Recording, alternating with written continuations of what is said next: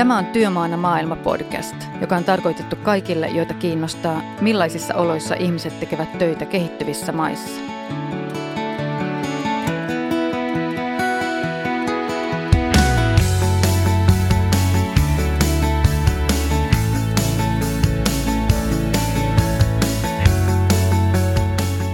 Tässä jaksossa me keskustellaan siitä, miten tällaiset yritykset, joilla on tuotantoa kehittyvissä maissa, suomalaisia yrityksiä, miten ne kantavat vastuun siitä, että niiden alihankkijat, eli nämä tehtaat siellä jossain kaukana muissa maissa, miten siellä kohdellaan työntekijöitä ihmisarvoisesti ja maksetaanko niille esimerkiksi kunnon palkkaa.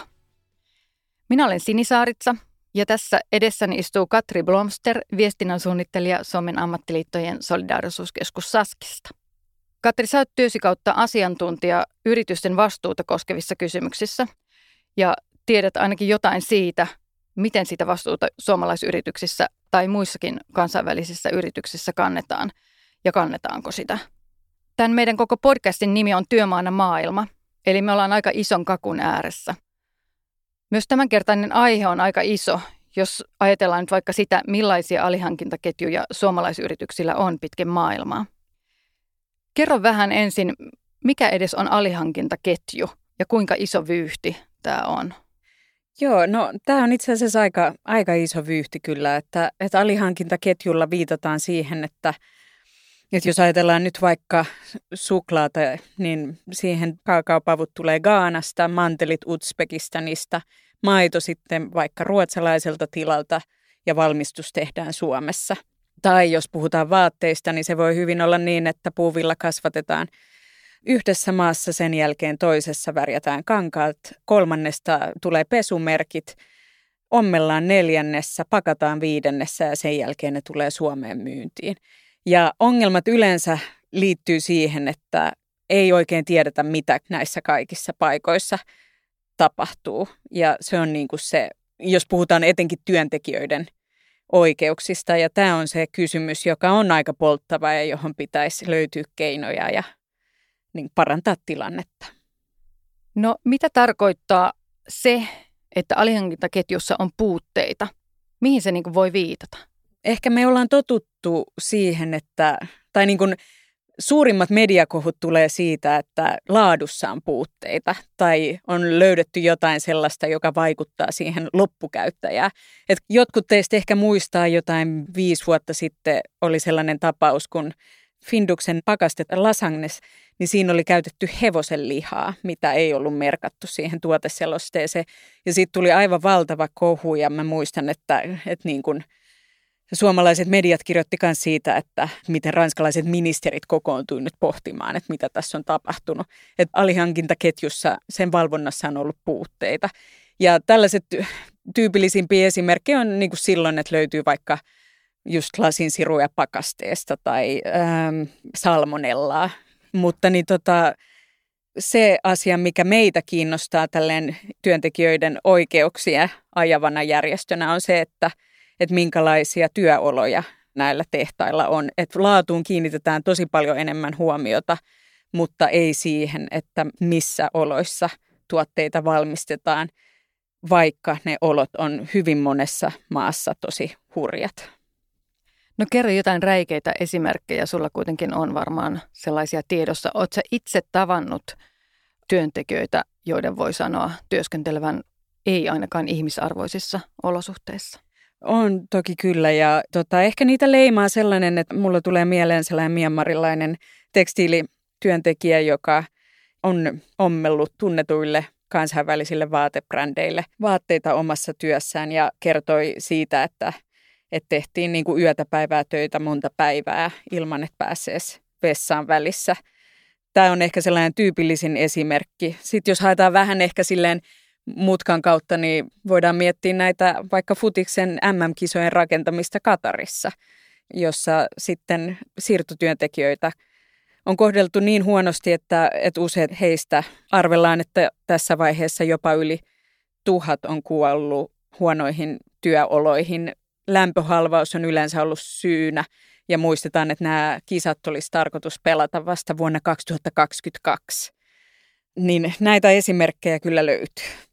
Jos sä nyt itse haluaisit tietää, että miten joku yritys on kantanut vastuuta, ollut vastuullinen, onko se ollut kiinnostunut siitä, että kursiiko ne fudispallot kokoon joku lapsi, tai mistä pääsiäismunat tulevat? Mitä keinoja meillä on ottaa selvää? No sepä se, että meidän keinot niin kuin kansalaisina ja ehkä niin kuin kansalaisjärjestönäkin niin on aika rajatut. Ja tämä on just se ongelma, että, että jos verrataan siihen laatukysymykseen, niin kaikki pitää sitä aika itsestään selvänä, että suomalainen kuluttaja, joka menee kauppaan ja ostaa jogurtin, niin voi luottaa siihen, että siinä jogurtissa ei esimerkiksi ole äm, syöpää aiheuttavia aineita tai eri kepperiä tai jotain muuta kuin mitä siinä pitäisi olla. Sitten kun puhutaan näistä asioista, niin on ihan normaalia, että ei ole mitään, mitään sellaista sääntelyä sille, että voitaisiin luottaa siihen, että se mitä mä ostan kaupasta, oli se sitten kännykkä tai tiskiharja tai, tai auton renkaat, että voitaisiin luottaa siihen, että työntekijöiden oikeuksiin on kunnioitettu, että kukaan ei ole kuollut tai vahingoittunut tai joutunut eroon perheestään sen takia, että se tuote on mun käyttööni tehty. Niin se on kuluttajalle vaikeaa ja se ei pitäisi olla se yksinkertaisesti vastuun ei pitäisi olla siinä, että me suomalaiset käytetään aikaa siihen, että tutkitaan, minkälaisia työoloja ja minkälaisia sertifikaatteja on näiden tuotteiden takana, vaan se pitäisi tulla jo annettuna se, että kaikki on kunnossa. Mutta niin kuin yksi hyvä tapa on sitten, on erilaisia sertifikaatteja. Esimerkiksi reilun kaupan sertifikaatti on tosi kunnianhimoinen, jos vertaillaan, niin hyvin luotettava, jos vertaa muihin. Mutta niin kuin näissäkin on tosi paljon eroja ja kannattaa muistaa, että koko tämä yritysvastuu business on miljardien eurojen arvoinen business, josta ei aina hyödy ää, ne työntekijät, jotka tekee hyvin pienellä palkalla hyvin pitkiä päiviä. Et kannattaa ehdottomasti suosia tuotteita, joissa on jonkunlainen sosiaalisen vastuun sertifikaatti, mutta se ei ole koko ratkaisu, vaan tarvitaan paljon muuta. Oletko se itse tehnyt jotain selvityksiä, kaivannut esiin tietoja liittyen yritysten toimintaan ja miten ne huolehtii asioista?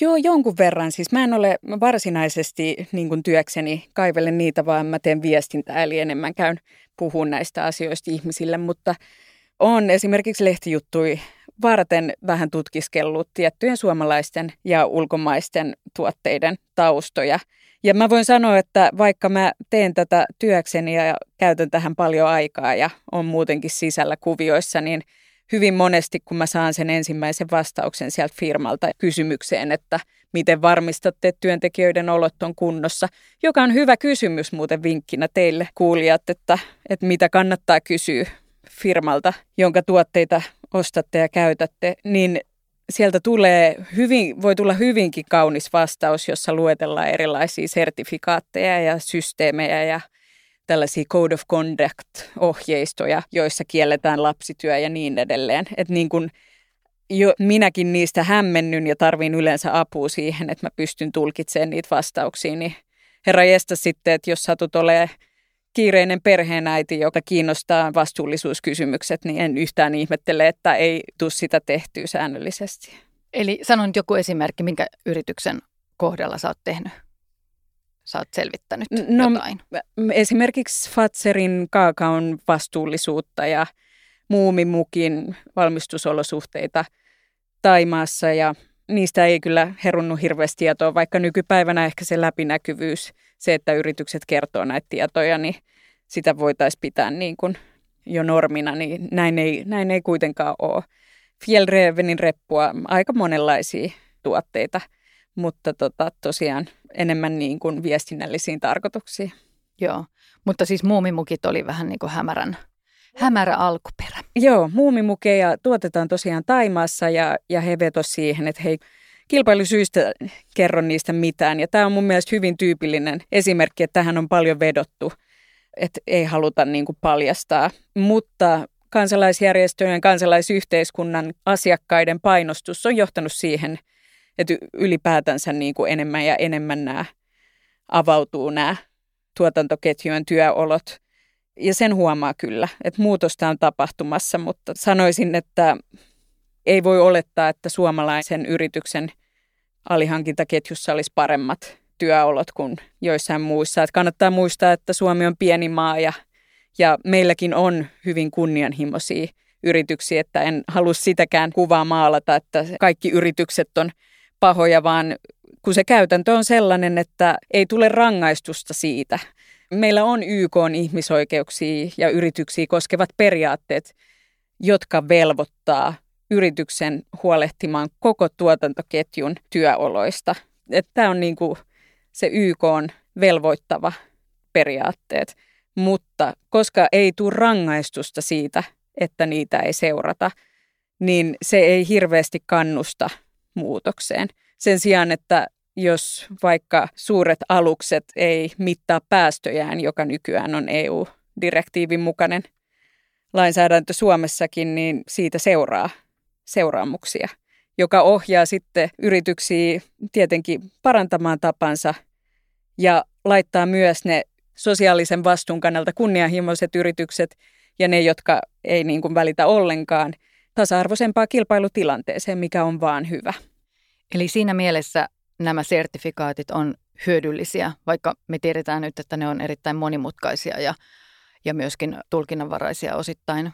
Joo, että on selkeästi niin kuin parempi se, että käytetään joitain kansainvälisesti tunnistettuja sertifikaatteja, joissa on eroa.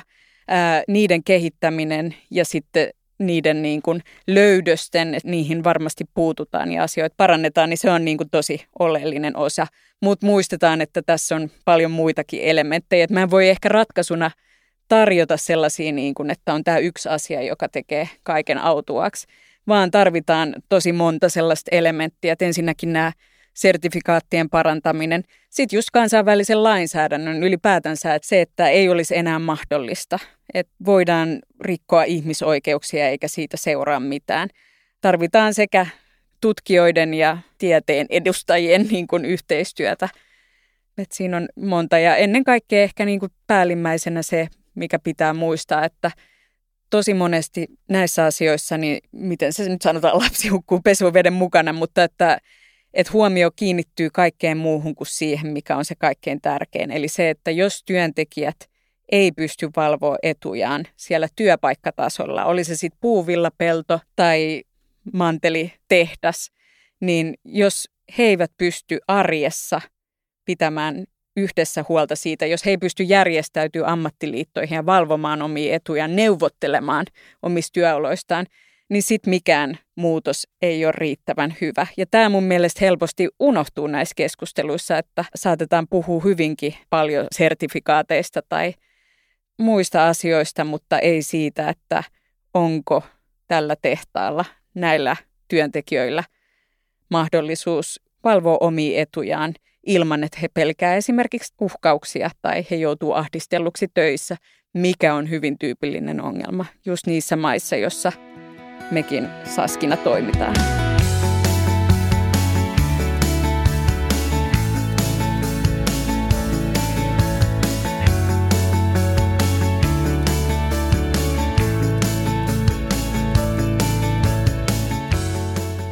Onko jotain sellaisia kriittisiä kysymyksiä tai kommentteja, joita Saskin työstä olet joko itse kuullut tai tiedät, että on esitetty? Usein tietysti meiltä kysytään, että että kannattaako se yrittää tukea. Et se kuulostaa tietysti pieneltä, että Sasko on sellainen pieni järjestö, joka tukee ruohonjuuritasolla siellä, missä nämä työntekijät ovat, niin heidän mahdollisuuttaan puolustaa omia oikeuksiaan. Niin kannattaa muistaa sekin, että SASK toimii yhdessä sekä suomalaisten että kansainvälisten ammattiliittojen kanssa ja tiiviisti myös monien muiden kansalaisjärjestöjen kanssa yhteistyössä – ja just tämän yhteistyön kautta niin vaikutus on todella paljon suurempi. Eikä kyse ole pelkästään Saskin työstä, vaan ylipäätänsä ollaan voitu todistaa tosi suuria muutoksia parempaa. Ähm, jos mä otan esimerkin, niin Indonesiassa, kun Adidaksen alihankinta tehtaalla ähm, tehdas suljettiin ja silloin työntekijöiltä jäi saamatta oliko se 1,8 miljoonan dollarin edestä palkkatuloja. Ja tämä taistelu vaati kaksi vuotta ja siinä oli kuluttaja- ja kansalaisyhteiskunnalla suuri rooli siinä painostuksessa. Mutta lopulta sitten 2800 indonesialaista tekstiilitehtaan työntekijää sai ne puuttuvat palkkakulut.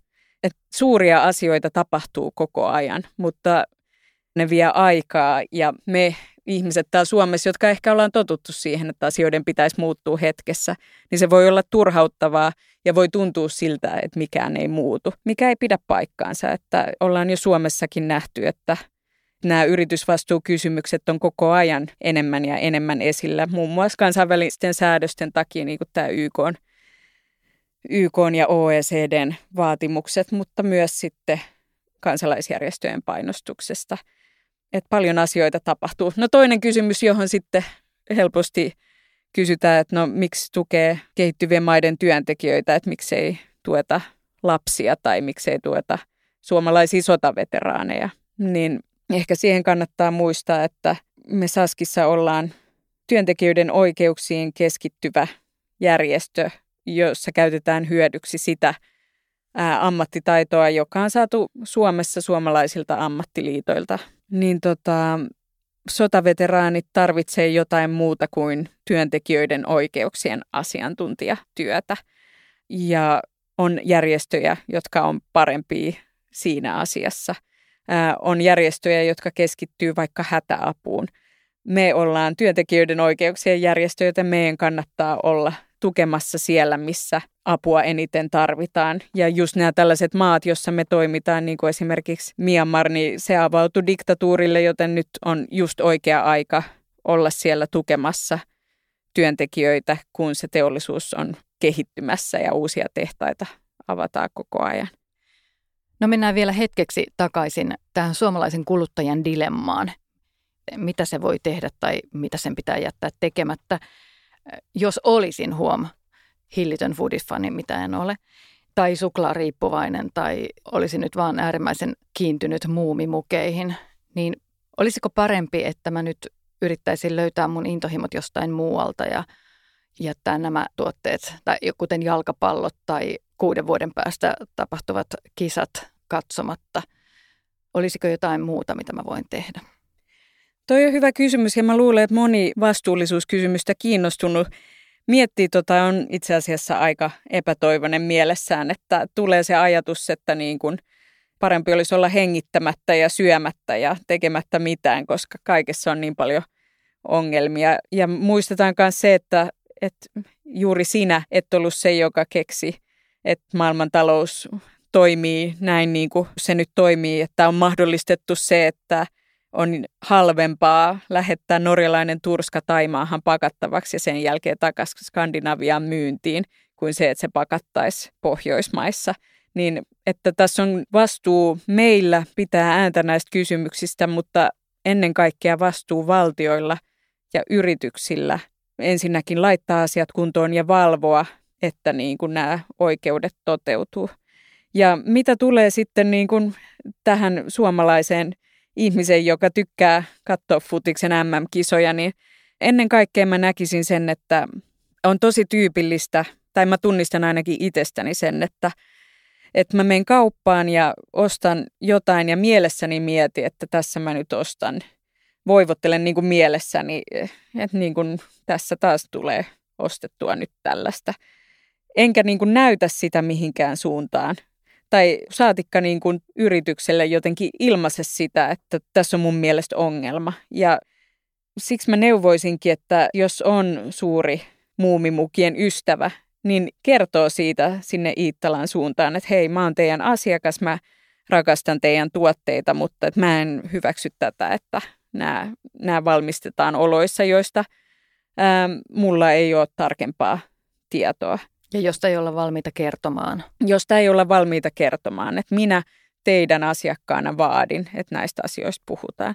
Ja mä en haluaisi liikaa tässä nyt painottaa sitä yksityisen ihmisen vastuuta, vaan niin kuin ylipäätänsä sitä, että tässä on hyvin monta eri toimijaa. Ja niin kuin, ehkä niin kuin mä sanoisin, että meidän yhteinen vastuu olisi se, että ensinnäkin tuettaisiin niitä kehittyvien maiden työntekijöitä tavalla tai toisella. Että, että se, että työntekijöiden oikeudet toteutuu näissä kohdemaissa, se on äärimmäisen tärkeää. Täytyy tukea näitä työntekijöitä. Muistetaan se, että voidaan olla yhteydessä yritykseen ja vaatia parempaa, koska sitä harva tekee ja yritykset itsekin sanoo, että aika vähän tulee näistä asioista palautetta, joka tekee sen, että kun monessa yrityksessä on aika valveutuneet yritysvastuu henkilöt siellä töissä, niin kun ne vie näitä asioita johdon pöytiin, niin siellä ne tallautuu, jos ei ole suurta näyttöä siitä, että tämä on se, mistä meidän maine ja tulevaisuus riippuu kiinni.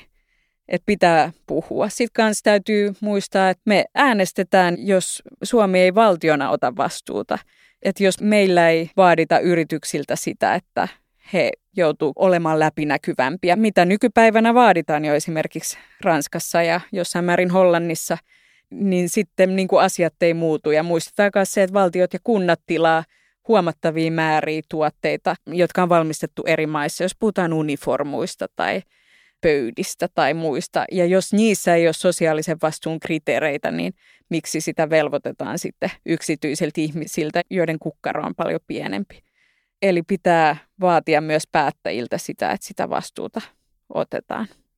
Mitä Sask on onnistunut tekemään? Millä tavalla se on onnistunut vaikuttamaan esimerkiksi joku kampanja? No joo, tämä on hyvä, että tämä tulee esille.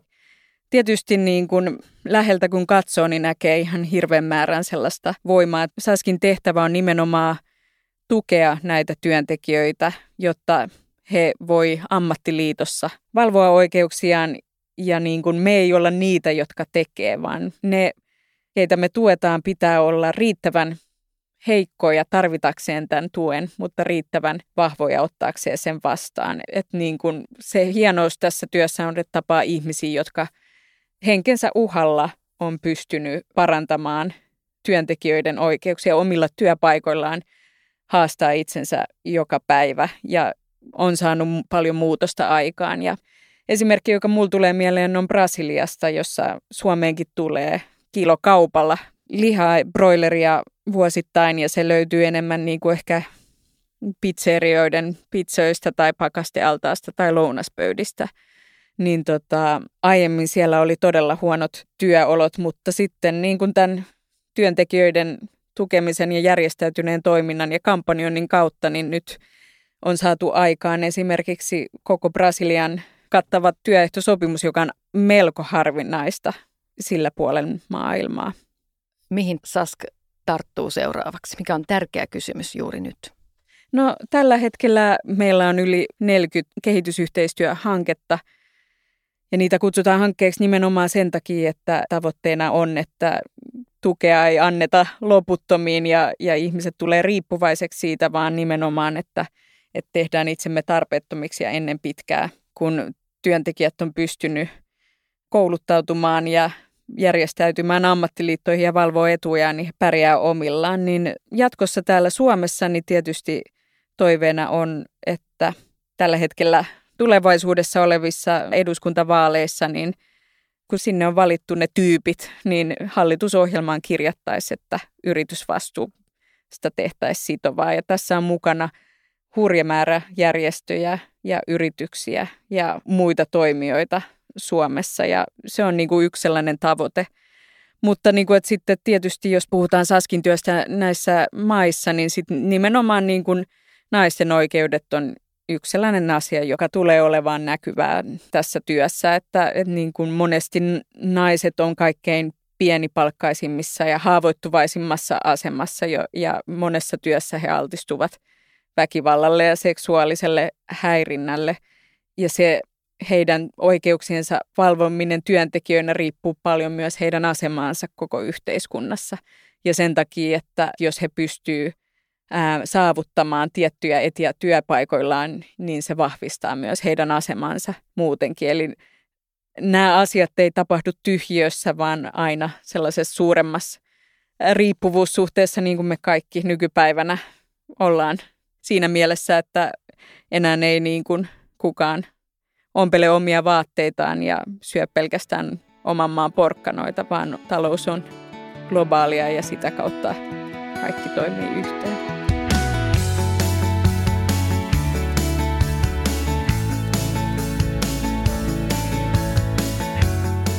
Kuuntelit Työmaana maailma podcastia. Voit kuunnella sitä Spotifyssa, tilata sen iTunesista ja löydät sen myös osoitteesta www.sask.fi. SASK on työntekijöiden oikeuksiin keskittyvä kehitysyhteistyöjärjestö.